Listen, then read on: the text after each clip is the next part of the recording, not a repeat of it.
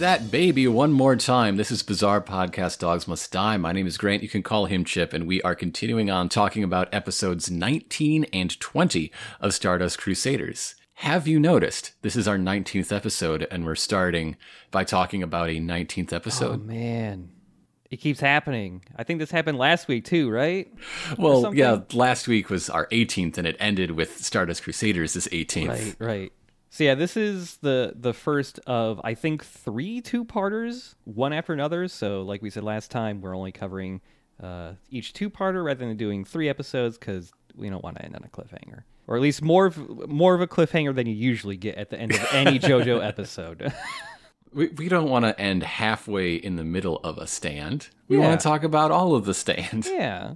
So we we've got uh, Death Thirteen Part One and Two today. Uh, which immediately starts with Kakyoin in his lovely striped pajamas uh, in a black void. and he wakes up to the sound of a crying baby, which is an anxiety dream that I think Kakyoin is too young to have.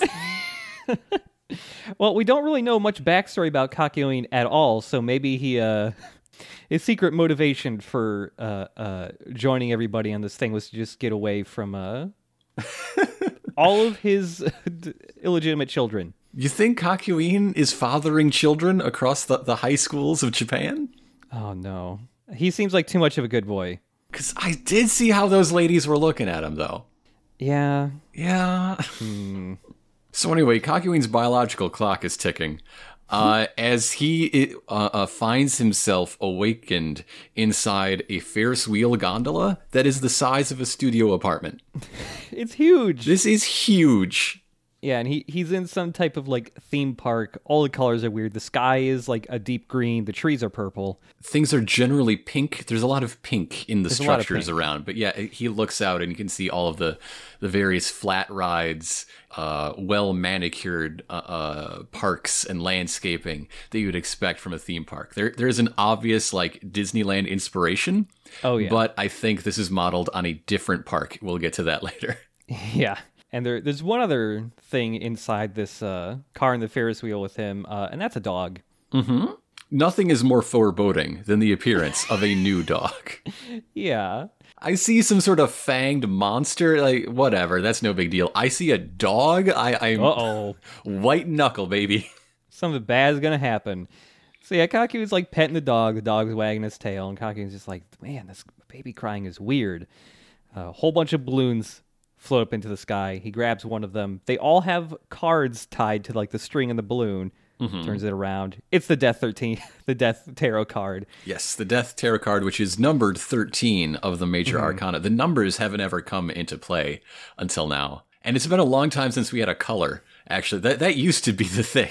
Yes. Yeah, there used to be a color, I don't know, chartreuse. Uh, uh, but as Kakyoin is looking at the card and going, uh oh, death, the illustration of death on the card comes to life. This is new. I don't think we've ever had. It is rare, at least, if not new, for a, uh, a stand to be depicted in the card art Yep. that that goes with that stand. But this version of death is sort of like a, a porcelain mask Harlequin clown, Yeah. uh, with a giant scythe, Grim Reaper style, being death and all. Mm-hmm. It, its whole body occluded by this long flowing cloak. Yeah. I like this thing's design. It's cool. It's got a goofy It's hat, cool. though. Oh, very, very. It's goofy got a hat. really, it's got a really tall, round uh, hat. It's got like a, it looks like it has a health bar on the front of it because it's like in segments and it's partially filled up. I don't know. Mm-hmm. But yeah, this thing leaps out of the the card and swings its scythe, and uh, it goes clean through the dog's head. And this is why dogs aren't allowed in Ferris wheels. It's for their own safety. Yeah, you might get a scythe through the head, dog. Straight through the face. It's. I assume it's disgusting. It is blacked out hard. Oh yeah. Uh, and as Kakyoin is just like looking at the dog and screaming, he is suddenly awoken. He's in his bed. Polnareff just shook him awake. And Polnareff has his bag back. They they listened Yay! through through decades of time. They heard me. Yay! His trademark bag. Although, isn't it smaller than it used to be? Well, he's used a lot of the stuff he packed. Okay, that's sure.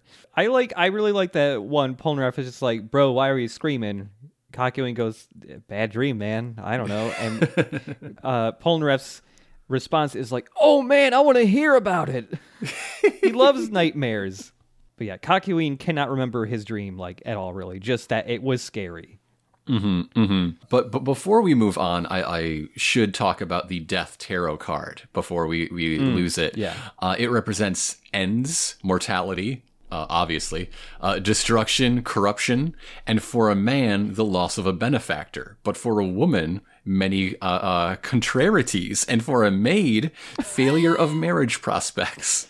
Oh boy, This is some sort of gender locked tarot card. that's that's weird, and that make man, death is busy. That's too many roles for one job. that's three person, three people's jobs. But but generally, like it, the the death card is interpreted not so much as literal death, but as the end of a thing, the close of a chapter, mm-hmm. and therefore technically the beginning of something new, unless it is an actual literal death in this case. yeah, this thing just wants to kill you. uh, when Polnareff opens up the pulls up the blinds in, in Kakyoin's room, they're sleeping like right outside the runway with the Cessna. Mm-hmm. I like that they're just they're right next to it. They got an airport access hotel. It, it- Yeah. but yeah, they've already gotten a hold of the plane. They're going to drive like 500 kilometers that day uh, once they hop on. But as they're walking out, oh, also right before they walked out, uh, Kakyoin noticed that his arm was bleeding. Mm-hmm. Uh, he had a big cut on his arm. So, so we, the viewer, get basically the, the mechanics, right? This is a Yep. if you die in the dream, you die in real life sort of of situation. Mm-hmm. Uh, this was probably in popular consciousness at the time from you know the Nightmare on Elm Street. Mm-hmm. Uh, but the the basic idea is, of course, very very old, very folkloric. What one of the root like uh, instances of it is probably the the succubus legend, the the demon that comes to you in your sleep and saps your your your essence, your sexual vigor, because it's one of them fuck demons Oh, man. to the point that you might die. Yeah. Yeah, just become a desiccated husk. Yeah. Uh, th- thank you to a friend of the show, Diane, for uh, when I was loo- looking for like what where does this really come from for for pointing out that c- connection and, and reminding me of that. Thank you, Diane. Thank you. So when Kakyoin and Polnareff walk outside, they hear a little kid crying, and uh, they look over where that kid is, and he's crying over his dead dog, and it's the dog from the dream. Kakyoin says to himself, "I could have sworn that I saw a dead dog not too long ago." Oh yeah, you think? you want me to count them for you, You see one about every other day, dude. you got to be more specific. What at at least differentiate color of dog? We've had different colored dogs, so at least. That red line on the map, that's not following your journey. It's just connecting all the dead dogs of the world. Uh, so Kakyoin is just like, hmm, and then they move on with their day.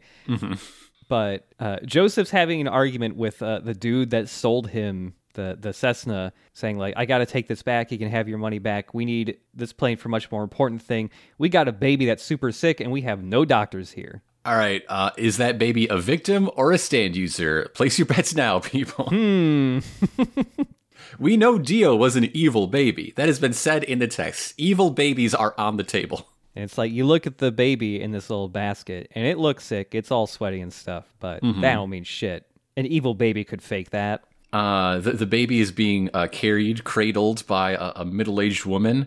Is that supposed to be the baby's mom? Because she is really nonchalant and like pragmatic about having a baby with a 102 degree fever. yeah.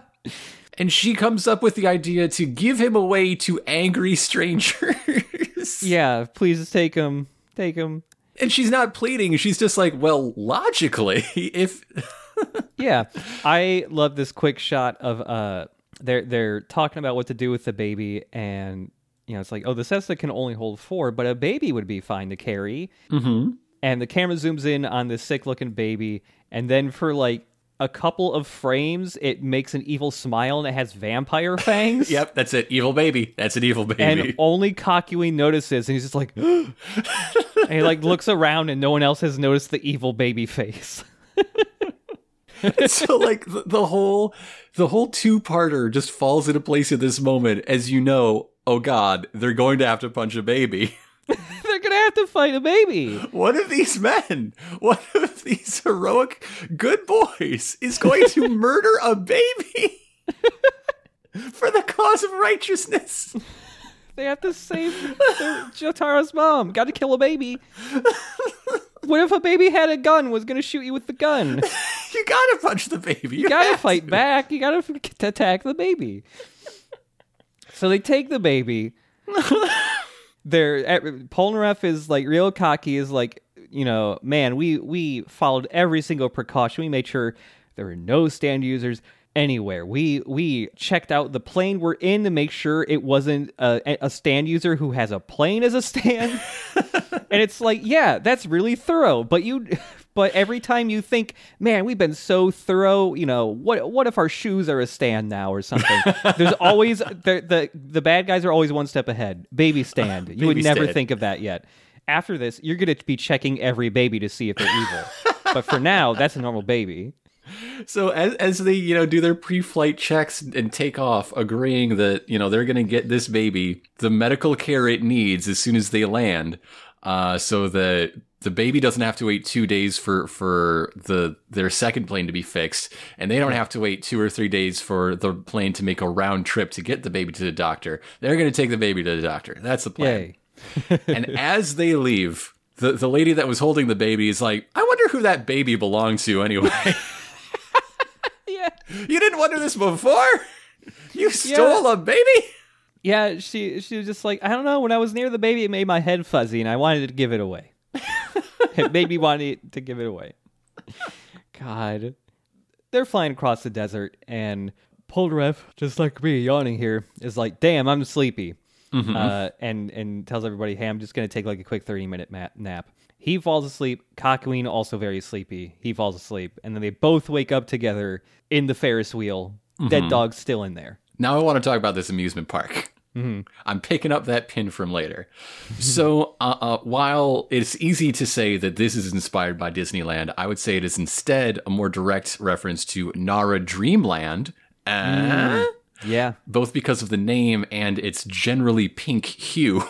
Yeah, yeah, I could totally see that being Nara. Nara Dreamland, in its inception, was the first attempt at licensing uh, the Disney brand for a Japanese theme park. The license fell through, but the uh, park went forward, and it opened years before uh, uh, Tokyo Disneyland did, and closed in 2005, becoming an uh, urban explorer destination for for urbex people around the globe. Yeah, I think there's a Defunctland video on, Ah, on there, Nara. I'm sure there is. I'm, I'm pretty sure I've actually watched that because I, I think that's how I know about that place. But Mm-hmm.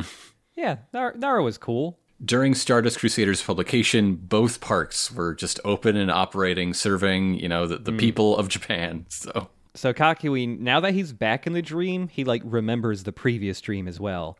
yes. Uh, and Polnareff's just like, oh, damn, it's a dream? Then none of this is actually scary. and he just sits down and starts like li- playing with the dead dog, just like lifting up its ear. ear. It's like, none of this is actually scary. It ain't real. he keeps talking about how, you know, malleable and con- controllable dream reality is. You know, you just think of something and it's there. Is Polnareff a lucid dreamer? Maybe. Does he turn a lot of his dreams into leg dreams? He explicitly went out of his way to train to be a lucid dreamer just for that. yeah. and also so that he, like in this episode at this point, he could just conjure ice cream in his hand. So uh, uh, Death 13 arrives and uh, uh, lets loose its catchphrase, lolly ho. Yeah, it's going to be saying that a whole lot. all the time. It, it's sort of punctuation, but especially for threatening moments. Yeah. That 13 appears via first yelling at them through uh, a bullhorn that erupts from the dog's head from like its scythe wound. Yeah. And then all of Death 13 just comes crawling out of the dog's face. this is the new worst dog death. yeah. Not so much the death itself, but how the, the poor dog's carcass is treated. Mm-hmm. Just disgusting. It's the worst. It's the worst thing in the world. Something, you know, I'm just thinking too hard about. But the dead dog is still there, but the dog's dead. Is the dog mm-hmm. dreaming in death? if you died, you just stay in the dream? so so this pastel wonder world is is the dog's hell. This is dog hell. yeah. Yep. What did this dog do? Nothing. This dog's eternal resting place is for its spirits to, to be torn asunder by a stand and to see all of the, the, the wonders of joy, but completely unpeopled. You know, Yeah. like th- this dog might love amusement parks, but not now. Do dogs love amusement parks? Uh, only service dogs would know. There's got to be a couple that like it. But yeah, back back in reality, both Jotaro and and Joseph like are already suspicious. They're just like whispering to each other that like, hey, something feels off. Mm-hmm. Just me. But yeah, uh, Death Thirteen has like grabbed Polnareff by the neck and is about to just run his scythe through his mouth. Yeah, always the blades on the tongues. Just Yeah, uh, blades on we, we got tongue. a blade on tongue. We got a dog death. This is the most JoJo episode. But they're they're trying to summon their stands to fight back. They will not appear. Yeah, and of course Polnareff is just trying to straight up punch the stand at, at that point, and you know nothing. It's just passing through because it's a damn ghost. But back in the waking world, uh, the thing that they that uh, our our uh, JoJo Bro Bros were talking about uh, isn't that they're like sensing some nefarious stand magic. No, no, their their noses were t- twitching, and the baby needs a change. Baby, baby change. So they wake up Polnareff, who is saved by the smell. He's uh yeah, he's like all messed up from the dream already, just shaking, sweating. Everyone's just like, "You okay?" I guess yeah, I guess I'm cool. Same as Kakyoin, can't remember what was happening. He just knows it was a really bad nightmare. This is a stand whose weakness is dream journaling. Oh no. Kakyoin seems like the guy who would dream journal. I don't know. I think he'd try it. I don't know if he does, but he seems to be the type that could be convinced to try it. So Polnareff's got to change the evil baby's diaper. Mm-hmm. I don't know which version you were watching. My version is partially censored, at least, at least with the dog death. But this one, you just straight up see the poop. You see the poop and you see the tiny baby penis. You see it all. Yep. There's a later episode that's got a lot more baby penis in it, and I hate it. I don't. It's one of those things where it's just like, yo, maybe we need a warning for that one. I don't know. It's too. It's a lot. It, it's sort of like a, a the cultural taboo is different because like Yep. under a certain age, Japanese stuff can just show penises. Yeah. Yeah. It's like It's just like uh, when you would when you would when I would watch like uh, uh, the original Dragon Ball on Toonami, they had to find all the ways to censor Goku's toddler, you know, baby penis or whatever, because it was just like it was just out there a lot, a lot. Basically, every shot was just Master Roshi's cane was in the way. It's just not a taboo until you get to like a certain age and i don't know what that age is but it's it's certainly point of acclamation shall we say mm-hmm. and like it's not that weird when it is like a literal in diaper baby but like Sure. when it's a kid running around that's when it's strange Yeah. Yeah.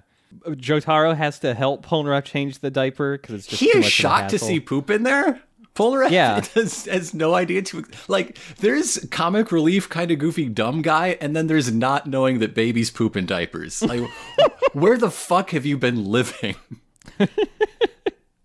Polnareff doesn't shit. He, this is the first poop he's ever seen.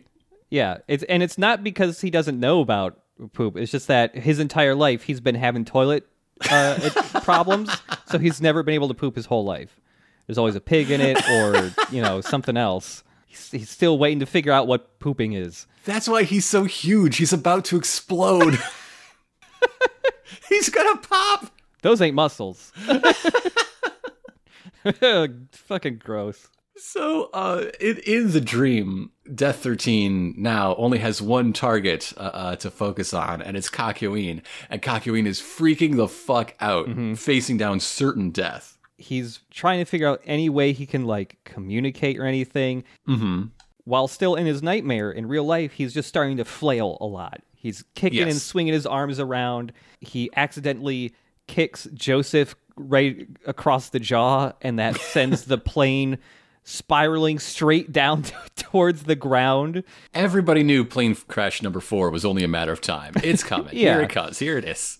so death 13 grabs Kakyoin and just like fuses him with one of the the corners of the ferris wheel car they're in and like ties him up so that he he can't move anymore Mm-hmm. the the baby through the stand says, "I may crap in my diapers, but I know a lot more than you guys. I'm 11 year, 11 months old, and I'm a genius." uh, and then he he starts um, pushing eyeballs out of his his stand's mask and and feeding them to Kakyoin right into his yeah. mouth. Like there is a lot right of of nightmaric imagery in the real world of JoJo's, but like when you're doing a dreamland story, that that is the chance to really let loose. And yeah, oozing eyeballs going down someone's throat, and then they eventually pop out little spider legs. Yeah. That's the real shit. That's it. And so Kakyoin's trying to do anything to to communicate with the other guys in the real world. So he pulls out a, a, a pocket knife Mm-hmm. and starts cutting his arm, and it won't wake him up. No matter how much pain he feels in this this stand's dream world, And he is uh, doing a him number on himself. Like he is Oh, going yeah. to work on his own forearm with a knife. But this whole time, when there's a baby stand, you can't help but wonder who has been using this language in front of this baby? Yeah, This baby is quite rude. yeah. when did Dio meet this baby? Is Dio going to give the baby money? what what is Dio Yeah. offering this baby? A lot of baby formula. How did the baby become so loyal to an evil vampire so fast? the baby isn't a vampire, but it looks like one. It's got the fangs. Is Dio just so good at peekaboo that the, the baby is enamored and, and just fiendishly loyal now? Oh man, Dio would be good at peekaboo. uh, yeah, those eyeballs grow little legs. They start like cramming themselves down Polnareff's mouth or Ka- Kakyoin's mouth. It's like a nasty. Cuts back to you know the cl- the plane again. Joseph is fairly cool about the plane cr- hurtling towards the ground v- rapidly. Like he, Well, he's Jotaro's been also- here before. You know, he's got Yeah, a lot of experience so. with this sort of thing. And Jotaro's also pretty calm, just saying like, "Hey, old man, just like fucking fix it." And just pull it, trying to pull the plane up won't work on its own. And so Joseph calls out Hermit Purple, and it crawls into the circuitry of the plane, and that mm-hmm. makes the plane fly better to the point that it appears to have a Super Saiyan aura. Well, like he he supercharges the controls with Hamon. yeah. Oh yeah, he uses Hamon too. Yeah, yeah. That's right. Hamon's done a lot of shit, but it never flew a plane before. this is some of that part one Hamon, but uh, uh, without the explanation and a ridiculous name shouted for it. yeah, he just shouts overdrive. That's it. So they're able to straighten the plane out, but they're really close to the ground. But like Colonel, we managed to avoid crashing. You know, phew, we we haven't crashed. Okay, it's fine. Oops, there's two palm trees right ahead of them, and they just clip the wings clean off the plane, basically, and crash. So yes, they have crashed dead center of the Arabian Peninsula. Mm-hmm. You know where that is? The desert. That's where they put the desert, right in the middle. Right, right- yeah, right there. Uh, I like when they crash that it zooms out just to you know a map of the world, and it just draws a little X where they crashed. So yeah, now they're they're fucked. They're in the desert again. They've got some water and some supplies, but that's it. So they're they're setting up camp for the night. They're just asking like Kakyoin, you know, what's up with you? You look you look really fucked up, dude. and he you know he doesn't have much to, to say you know he he's a little bloody. That's weird. I might have just got injured in the crash i guess. Uh, uh, he, he's not well rested but he has this weird sense that something's wrong with his baby. Uh, i also believe there's something wrong with this baby. Baby head too big baby legs too small Baby's head huge. Baby head huge. I I had checked a mommy blog for the the 11 month old uh, uh, milestones. This Yeah. baby's real fucked up. They're supposed to be like scooting around. Like some babies are even walking or like walking along, holding themselves up along furniture at least. Yeah. But my favorite milestone I saw was that uh, uh, 11 months is the perfect age to start teaching a baby that there is a difference between right and wrong. Oh shit. This This baby, baby failed. needs those lessons so yeah. bad. This baby was never taught, I think. Now is the time. Oh my god. You got to teach your baby. Come on, Joseph. You're the dad of the group. Teach that baby. He, oh, later, he is definitely the dad of the group. He uh, he does peekaboo with this baby. Mm-hmm. It's really good. Really good animation for Joseph doing peekaboo. Uh, and I like that Polnareff is watching Joseph play peekaboo with with the evil baby, and Polnareff's just stone faced, watching Joseph do this, just says, "What's so funny about that? It's not even a joke."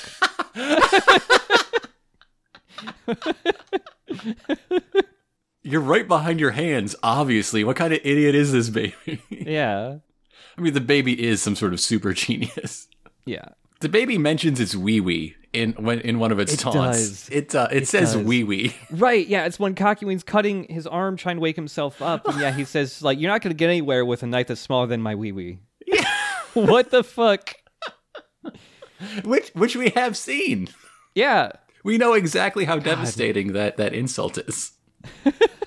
Joseph playing peekaboo with the evil baby. We we get to see the the evil baby's inner thoughts, where its face gets way more evil looking. He fucking hates playing peekaboo. he hates it. Does not like this. The radio in the plane's busted, so they got to find some other way to communicate people. And they just decide like, well, we're just gonna have to fucking hike it mm-hmm. tomorrow with this baby. We got to save this baby, who at the moment seems perfectly fine. Is having fun playing peekaboo. Yeah, I, I guess it doesn't have a 102 degree fever anymore. Yeah, the the plane crash took uh, took it out of him.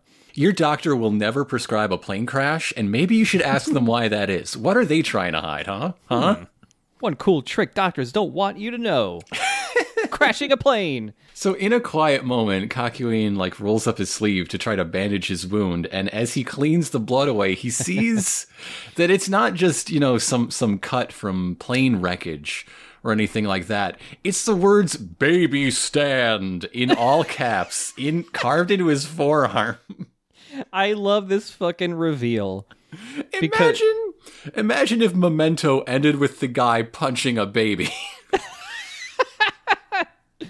Yeah, that's an alternate ending on the DVD.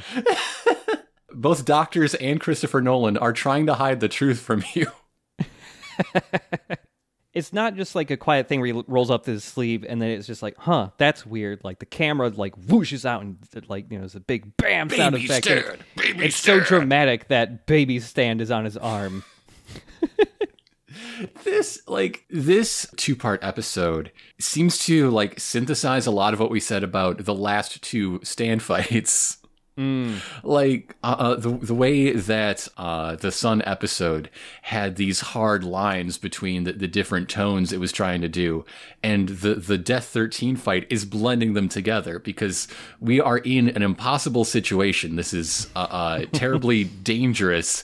Yet the whole time it's completely comical. Just the idea of baby stand. yeah.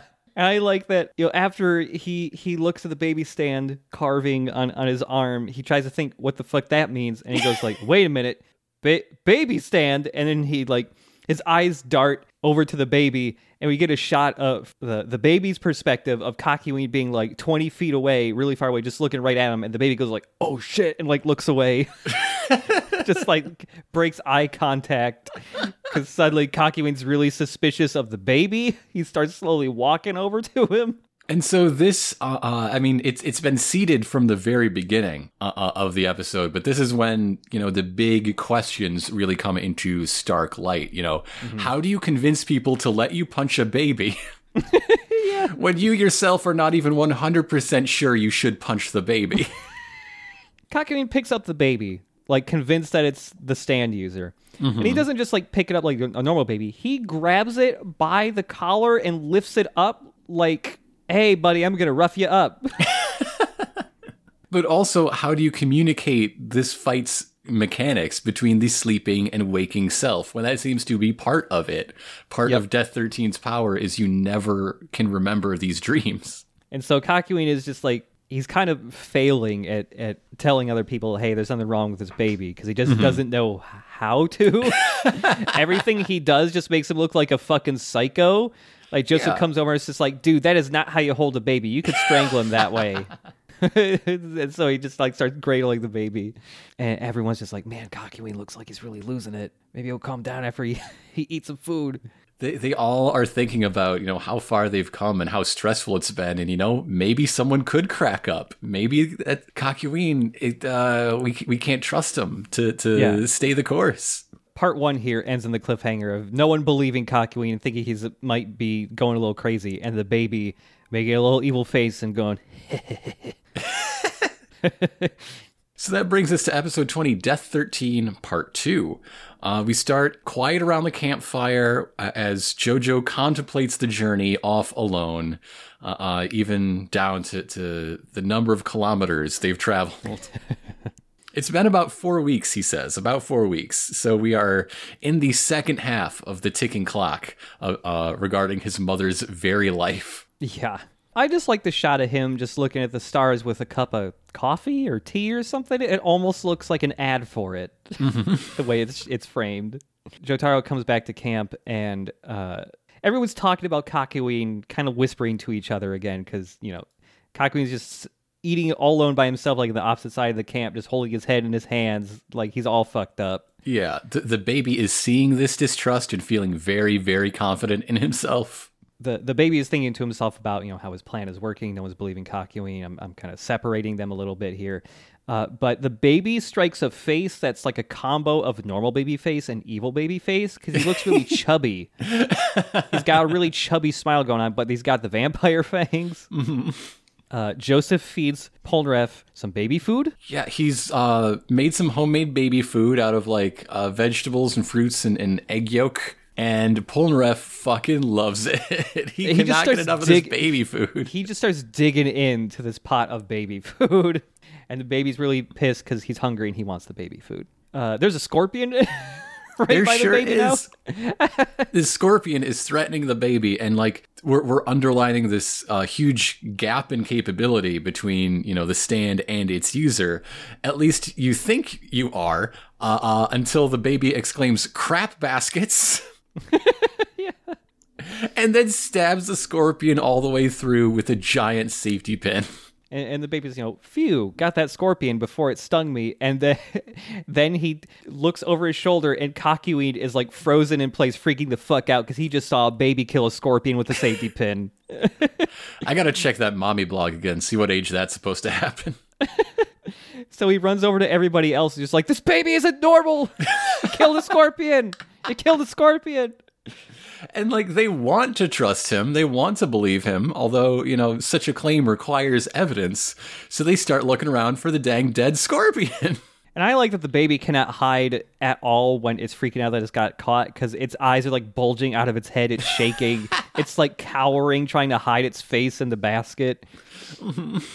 And so they, they seek this dead scorpion, but they do not find the scorpion, and that is just sealing Kakyoin's fate. Is this the first stand or, or first stand user to attack the bonds between the group? I mean, the, the devil took advantage of sort of ambivalence toward Polnareff, but that's not quite the same. I guess the closest you get is Rubber Soul pretending to be Kakyoin. Mm-hmm. Yeah, there isn't really anything else like that. Are all of Dio's minions like zeroing in on Kakyoin as the weak link? Hmm. It's fucking rude. They were going after Polnareff for a while, but yeah, so many guys have died now. Maybe they they're changing tactics here. Just hurt Joseph. Like if you go after Joseph, like he's Mr. Moneybags. Like they're not going to be able to buy the cars and planes that need to get to you if Joseph's dead, or at least not as easily. They won't have the contacts wherever they're going. That like, come on, he's Yeah, he's the least punchable. Mm-hmm. They can't find that scorpion anywhere, and everyone's just getting real worried about Kakyoin. Joseph goes to feed the baby the baby food, and the baby don't want to eat now. Mm-hmm. His cheeks are puffing up and stuff. Yeah, he's got he's got that scorpion in his mouth. And he's doing everything he can to keep that mouth closed and the scorpion hidden, including avoiding this delicious baby food that all babies love, including gigantic French babies. And so at this point, Kakyoin is getting really desperate, and he just showed everyone. He shows everyone the the words "baby stand" that he carved into his arm. Uh, and then everyone and Kakyoin is just like, "Ah, fuck! This just makes me look really crazy." really Yeah. crazy. he, he is desperate enough to be making strategic errors, which is very unlike him. Yeah. Perhaps because he is not thinking in terms of fights. Uh, he, he's not really plotting this out in, in the, the same way he would because they are his friends. They are meant to trust him implicitly. And without that, like his calculus is is just wrong. And so at this point, Kakyoin goes like, "Okay, fuck it. I've run out of ideas. I'm gonna punch the baby right now." So he calls out Hierophant Green. He leaps into the air, going for this baby. But Silver Chariot comes up behind him, just knocks him in the back of the head, and, and knocks him out. and everyone like officially thinks Kakyoin has just lost his mind now. At this point, in silence, as he falls, Kakyoin is pleading uh, uh, to everyone individually and as a group to to just trust him, believe him. Mm, Uh, to notice that there's something wrong with this baby and they're all in terrible danger, even if he, the waking Kakyoin, doesn't know what form that danger takes. Yeah, It's very dramatic. It's very It's good. sad. It's it's really good. Yeah, I like this two-parter a lot. So at this point, you know, they they put Kakyoin off to the side, and they're talking about how like you know, okay, Kakyoin can't you know fight with us anymore. He's lost it. We're gonna figure out what we do with him like tomorrow morning. We got to mm-hmm. take him somewhere. They put the baby back in the basket, and now the baby is finally like pukes up the spits out the the dead scorpion. Mm-hmm. Yeah, so now it, it is bedtime for everybody. Everybody's everybody's going to sleep, and all three of the remaining guys all wake up in in this theme park. Yep, everybody's in dreamland together, uh, except the baby, of course, because the baby is now free to to get up, toddle around, and chow down mm-hmm. on that baby food. Oh yeah, it's some good shit. Two out of two eaters agree. yeah. When Joseph and and Jotaro are, are trying to figure out where they are, you know, Polnareff says like Re- Polnareff recognizes the place, goes like, mm-hmm. "Oh, this is a dream." Everyone else is like, "Okay, cool. I'll just go back to sleep then." And he's like, "No, no, it's a bad dream. It's a very a very dangerous bad dream. dream." Don't do what I did last time I took a nap. No." Yeah, Polnareff is, is trying to tell them that like he thinks this isn't isn't just a, a normal weird bad dream. Uh, and as he's trying to figure out what to do, uh, Joseph just goes, Polnareff, what's up with your hair? Camera pans up, and Polnareff's hair grows absurdly tall. and then just splays out uh, into giant tentacles that wrap themselves around like lampposts, I think. Yeah, Some sort of post, I think it's lampposts, and, and binds him between them, while uh, uh, Jojo's chain that is attached to, you know, the, the lapel of his coat also uh, uh, gets a life of its own and, and ties itself off, chaining him in place. And then Joseph's uh, mechanical hand grows uh, uh, many, many times its size and becomes an anchor that sticks him uh, in place where he stands. Yeah. They they are all bound by their own accessories, as the Phantom of the Opera would say, slaves of fashion. Uh, and this is when Death 13 reappears. Lolly ho, motherfucker. Lolly Ho starts walking towards them. We get an interstitial card here that actually introduces the, the stand user's name, localized to Manishu Bui, Mannish Boy. Yes, Mannish Boy is a Muddy Waters song. Also, a pretty good name for a, a evil baby, I guess, that acts well beyond his year, Yeah. uh, his almost one year. but I don't know if there is. This is just. I don't know enough about like linguistics, obviously, to to say if this is just a Wamu style.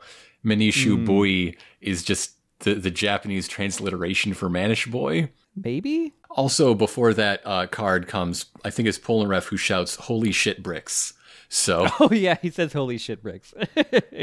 just want to note that. so Death 13 is about to attack. Uh, JoJo calls out Star Platinum as uh, Polnareff's like, yo, you can't do that. You can't call stands here. But Star Platinum shows up anyways. And Star Platinum is happy. You ever want to see Oh. Star Platinum smile? You can see it now. I don't like it. It's wrong. Yeah, it feels bad. It feels weird. It's like Wednesday Addams smiling. It's a it's a bad thing. Don't do that. Mm-hmm. So Star Platinum smiling turns around and just starts, you know, hundred thousand punching uh, Jotaro. Mm-hmm. He pulls out a frying pan and starts smashing his face a whole lot into different cartoony faces. Mm-hmm. He's and it's also like Star Platinum doing like a really stupid voice, like a mocking version of Star Platinum's normal voice. Because that's not the real Star Platinum. No, that's just Death 13 in disguise. Because you can't bring your stance here. Mm-hmm. I mean, maybe if your stand was out as you fell asleep, it would be brought into the dream along with you. But who would even know to do that uh, in advance? Because information can't be shared between the, the dream and the real world. So, so that's why Death 13 feels so confident in explaining the the method by which he could be defeated. Yeah. He's taunting all three of them because they, they can't do shit. They're all stuck in place. Uh, he's about to just, you know, slice all their heads off at once. Only thing that can fight a stand is another stand, and there ain't no stands in here but me, so I'm going to cut you to ribbons with my giant scythe. And as he's about to do that, uh, Hierophant Green pops up right behind him and just starts choking him. and it's the actual Hierophant Green. So, so that whole like, ah, you are now in my trap, Mister Bond. I shall explain my plan thing was for us, the viewer, to not question it when the real Hierophant Green shows up. Yeah. How how did Kakyoin know? Did Kakyoin know? Is is this just some sort of happy accident from being knocked unconscious by Polnareff? The jury is out. I think it's a bit of a happy accident, but either that or realizing that he maybe this would work as he's passing out. Also, uh, Kakyoin has a different color palette for this scene. He's got like gray hair, Yeah, and a yeah. black black jacket. once the fight proper starts, which I guess is is when they all get chained up, there is one color shift, and Kakyoin shifts to silver hair, black coat, and he looks fly as hell. Yeah, red eyes. I love great. it. There's uh, the, there for certain JoJo characters. Uh, I forget the the brand name or whatever. Whoever makes the the uh, JoJo figures, but they do sell alternate color palettes for for scenes like this. So you can totally get a silver haired uh, if you want. I thought about it. Uh, But yeah, Kakyoin is now explaining how he was able to uh, uh, trick Death 13 and sneak up on him.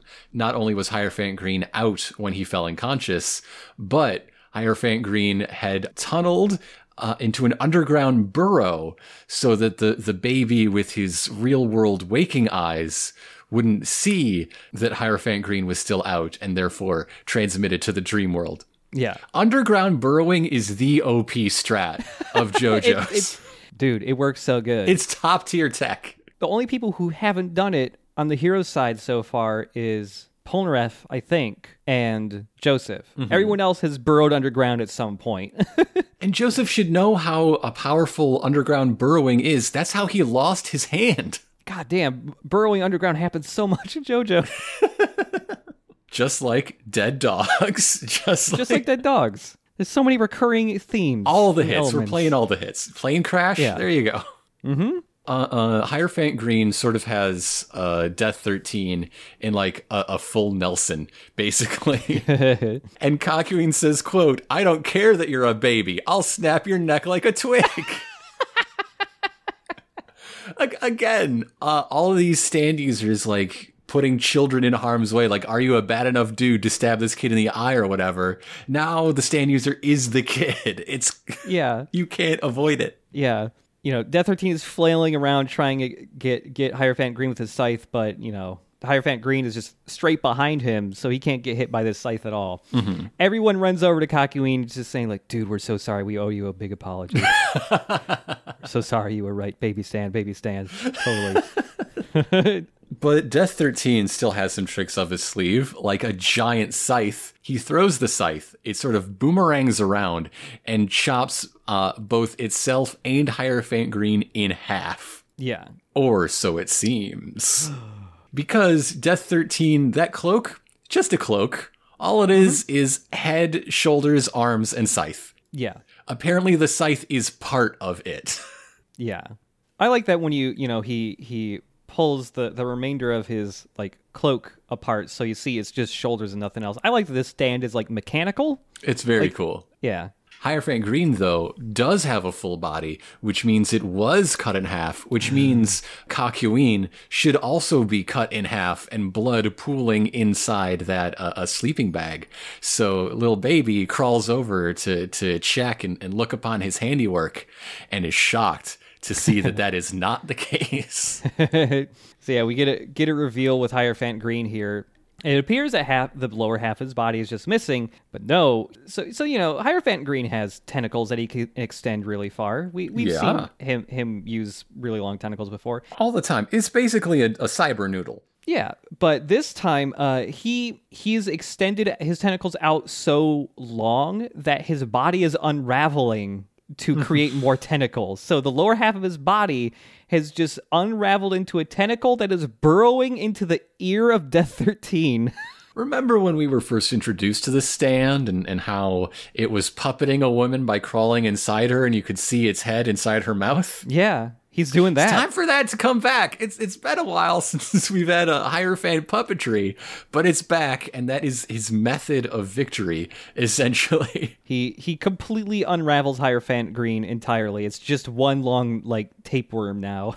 In this stand, it's it's chilling out. Like it, it opens its mouth, and you can just see Hierophant Green chilling inside there. Mm-hmm. And he he puppets Death Thirteen into holding its scythe up to its own neck, just so holding it hostage. Like, don't make me kill you. Mm-hmm, mm-hmm. The baby's freaking out in real life because like it could feel the stand going into its stand's ear, and therefore it himself. Yeah, he feels like he's gonna burst. It, it's probably pretty uncomfortable. Yeah. We have to burp the baby. The baby's very gassy. Got a ghost inside my brain. so yeah, uh, uh, Death Thirteen and the baby submit, and uh, we cut straight to the following morning. Kakyoin is up, uh, bright-eyed and bushy-tailed, making breakfast for everybody.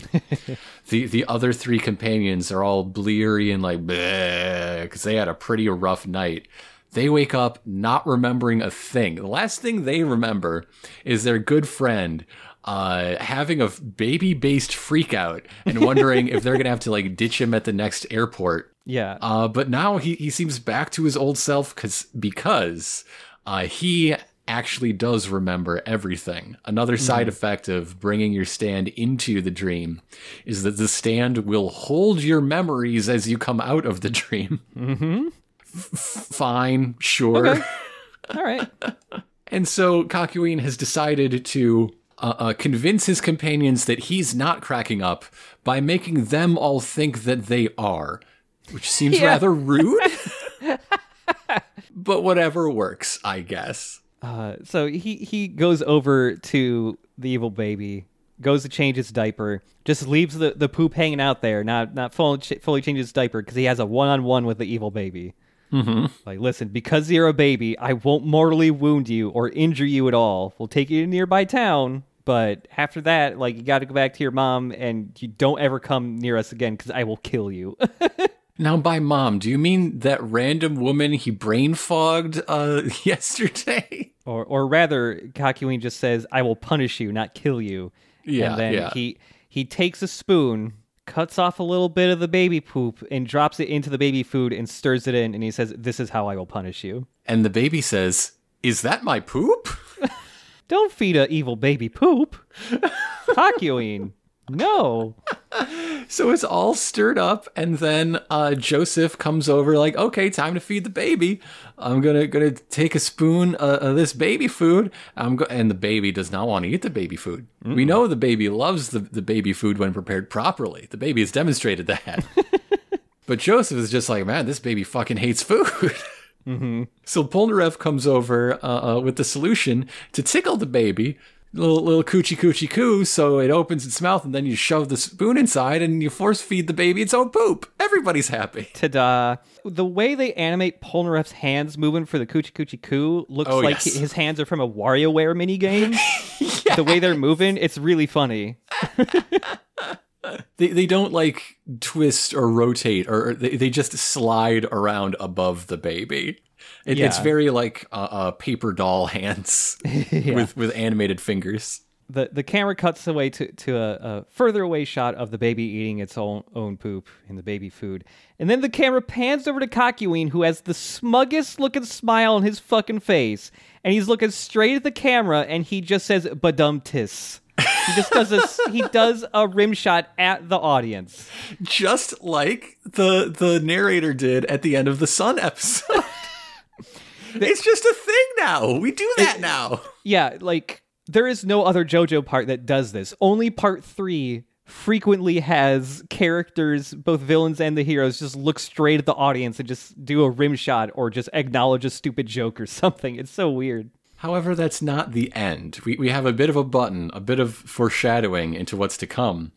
Uh, as the crew is is now crossing the Red Sea on a little boat, mm-hmm. uh, Jojo looks at the compass and notices they're not heading due west. They they are sailing south toward an island, not toward you know the nation of Egypt. And he's like, what what the fuck is up, old man? And uh, Joseph is like, yeah, good eye. I'm going to that island. We're on a detour to meet a guy. Got a new guy to meet. Gotta we gotta meet a guy. There's a very important guy on that island. It's a Yeah. guyland. And that's uh, that. That is where th- this episode ends. Cliffhangering you on a new guy. Can't wait for the new guy. Uh, so yeah, that is it. That is the Death 13 two-parter. I like the Death 13 two parter. Uh, I like it because it's been a while since you get something that's been like majorly Kakyoin focused, mm-hmm. and it's a fun one for him to have to to deal with because it's not something where his his normal like uh, tactics like work very well. it's such a weird fucking situation, and also you get to see Kakyoin repeatedly threaten a baby. Yeah, yeah. like I mean, I, I've been mentioning it, but it really is a synthesis of a lot of what Part Three is, uh, both in these little details, but also in the the mood. Like this is a strange situation. How do they figure out what the situation even is? How do they get out of it? But but with this very special blend of of horror and comedy, or, or danger and comedy, suffused through the entire thing. You know, we've been in in these types of stand fights for a little while now. One of the big reasons why I, I still continue to en- enjoy watching the later JoJo parts is just there's so many stands at this point where the powers are so specific and weird that you don't you have no idea how they can beat it. Mm-hmm. It's it's always satisfying or almost always satisfying. You know, every once in a while you get an episode where it's just like, well, how did they beat the stand? I don't know. They just like sucked it up and swallowed it. I don't know. but but most of the time the, the solutions to these things are, are just I don't know the, the a lot of the episodes keep me on the edge of my seat. I guess is, is what I'm trying to say. yeah. yeah. You don't know what's gonna happen. What the fuck's gonna go on with this evil baby? This feels like kind of an ass pull. Like looking in hindsight, I can imagine Kakyoin as he's just grasping at straws. Like, I don't know, what if my my stand is out while I fall asleep? Would that do anything? And Yeah. trying it, I have no idea why he would expect that to work. yeah, But but as a as an act of a desperate man, I can see him thinking of it. yeah. As, as he explains, it was like, oh, he had that idea as he was passing out, and you know had to stand mm-hmm. go underground and stuff. I almost wish it was just a like a happy accident, mm-hmm. and then he's just like, oh shit, I got my stand here. I don't know. Yeah, it is a little bit of an ass pull, but not enough of one to like ruin the episode or, or anything for me because like the everything up to that point is like is pretty good. And also, it's nice to see Kakyoin do you know the thing we saw him do the first time he ever fought again. He still knows how to do that. there is a slight rewrite where uh Kakyoin gets knocked out. He hides because you know he has so much experience here. Uh, As soon as he's knocked out, he he has his memories, so he's like in hiding. And then he hears Death Thirteen give Yeah. that speech about how stands could possibly be brought here, and he's like, "Wait a minute." Yeah, yeah. Yeah, that, that that that could totally work. Again, JoJo, one of the things I really like, but damn, if it could have just a slight rewrite of a lot of its stuff, it would be even better. if it wasn't being actively written uh, on like a weekly schedule. While we talk about such things, uh, Mannish Boy was another name applied many years later in like 2000 or 2005 in some like supplementary material. Yeah, there's a lot of unnamed stand users in part three. Uh, and also, one change from the manga is there is a uh, scene where the baby smokes. Yes, that's right. Oh my god, it's been so long since I read part three that I forgot the baby smokes. the baby smokes! Smoking baby! I love that one of the things that gets censored the most, even more than the violence or the baby penises, is smoking. That's like a Well, the big time baby thing. penises never get censored. Yeah, never. They are out. Yeah, uh, it's like smoking is like the big time. Like you cannot show this on TV, like in in in the Japanese version at least, because like there's some scenes later where like JoJo is smoking a cigarette and you just can't see his face. It's all black. but yeah, that, that's about all I got to say about Baby Stand. So that means we will be back next week with uh, the Judgment two part uh, uh, stand fight. I assume there's a fight. There's probably a fight. and I bet the stand is named Judgment. Uh, I do want to bring up one more funny thing. Actually, I was looking at the the JoJo wiki entry for the b- evil baby, and underneath abilities, the first one listed is precociousness. Oh, yeah. Not not his stand ability, just evil baby. That's a real precocious baby. so So please keep track of all your precocious uh, uh, children. Be sure to stow them securely in the overhead luggage compartments for their safety. And we will be back next time with Judgment. See you later, everybody. To be continued.